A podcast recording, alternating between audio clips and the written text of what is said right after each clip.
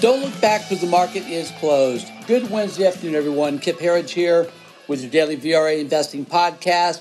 A bit of a rocky day, at least in the Dow Jones today, as the Federal Reserve had their FOMC uh, meeting conclude today, Tuesday, Wednesday meetings, followed by uh, Chairman uh, Jay Powell's press conference, which typically have been uh, been a little bit of gaff prone. We saw some of that today as well uh, kind of bringing back some of the old uh, Jay Powell we really don't like to see very much. I'll talk about that more in just a moment. Tell me the markets real quick. Dow Jones finishing down 164 points, right at the lows of the day at 33,820. Uh, the rest of our indexes did much better. Uh, Nasdaq was down 39 at 14,051. S&P 500 closing down just three points at 4183. And our only uh, index up on the day was a Russell 2000 up uh, three points, about a tenth of a percent today. So actually a pretty quiet day. Uh, the markets had rallied back as Chairman Powell spoke. The Dow got to only down minus 40 points. NASDAQ was up 30. Things were looking good. And then Jay Powell says the following Yes, there is froth in our equity markets. And then came back a second later and said, Yeah, stocks are a little frothy, a little bit frothy. Uh, kind of reminded me of Alan Greenspan from 1996, just as the dot com melt up was beginning to kick off when uh, he used the he uttered the famous two words irrational exuberance. Of course, uh, the markets didn't like it very much, but then the Nasdaq only went up for another four years, averaging better than 100% gains per year. So uh, a little frothy. He's probably not wrong about that. I think you could say the froth is in other markets like these uh, non non fungible tokens, NFTs, certainly some in the cryptocurrency space. Uh, and I guess we've had a pretty good run in the market since uh, the, the, the depths of coronavirus insanity last March. So I think calling it a little frothy is, is probably pretty accurate. We'll give him an A today. He did a pretty good job at his press conference. We don't think there'll be any lingering side effects from his comment. And he also committed today, and the Fed committed to continuation of everything they had in place. Uh, rates remain near zero, no changes there. They're still going to be purchasing $120 billion a month in asset purchases. They call it assets. They print, they print, they print money with it, fiat currency. It costs them nothing. And then they're able to go buy anything that they want. Today, that includes a lot of U.S. debt, government and mortgage backed security debt in the $120 billion a month. But that is a pretty good gig if you can get it. Uh, some people might call that counterfeiting. Uh, but uh, but uh, hey, you know what? Bully for them. Right now, it's working. The markets are going higher. The economy is recovering. Uh, we'll uh, we'll fight that other battle for another day.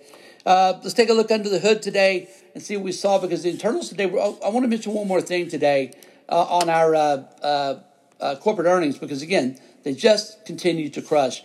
It's uh, the the information I'm going to repeat here today is from our friends over at um, uh, the um, uh, Earnings Scout, and they say this is through yesterday afternoon.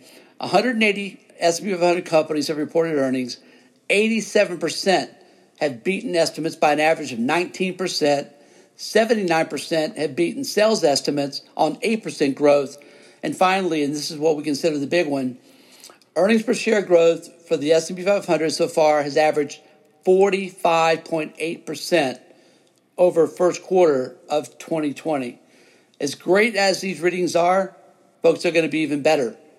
Even better when we get into a second quarter. So that's kind of our bogey. You know, we're we're long and strong here. The market looks very healthy and it's based on liquidity and corporate earnings, the two primary factors that move stocks higher and lower.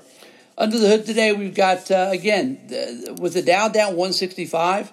This this is this is nothing but a big win today. Uh, positive across the board for all of our internals.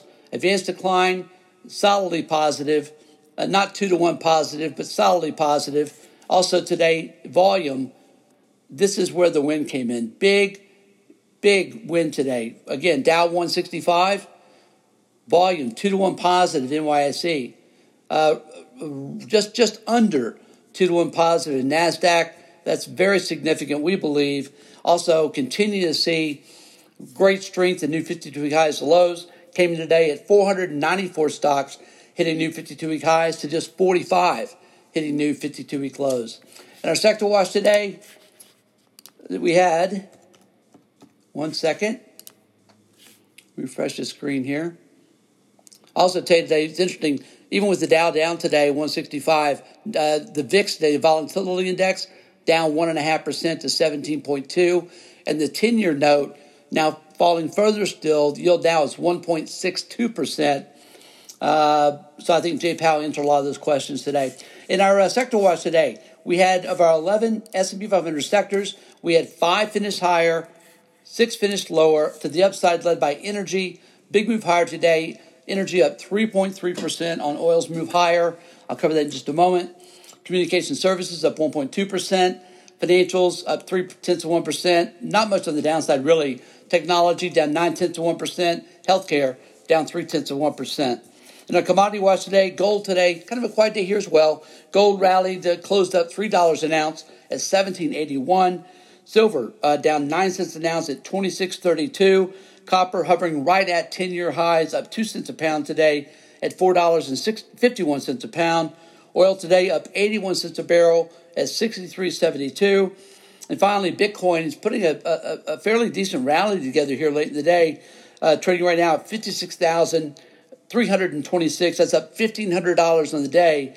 What I think significant about this, and it may be very significant, is that the SEC came out today and said that they were not they were not going to make a decision on Bitcoin ETFs until their June meeting, June at some point. Uh, that was not a positive. Bitcoin got hit slightly on that news and then began to rally. Investments that sell that go higher on what could be perceived to be as bad news is very good news. It's not the news that matters most, it's the markets or the stocks or the Bitcoin's reaction to that news that smart money investors pay attention to. Folks, as always, appreciate you being here with us. Join us full time at VRAinsider.com. Again, VRAinsider.com. We'll see you back here again tomorrow after the close.